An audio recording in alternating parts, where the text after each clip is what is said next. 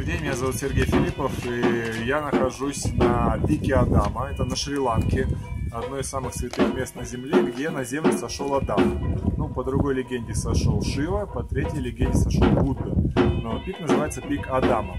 Подъем на него 6,5 тысяч ступеней, занимает 4 часа.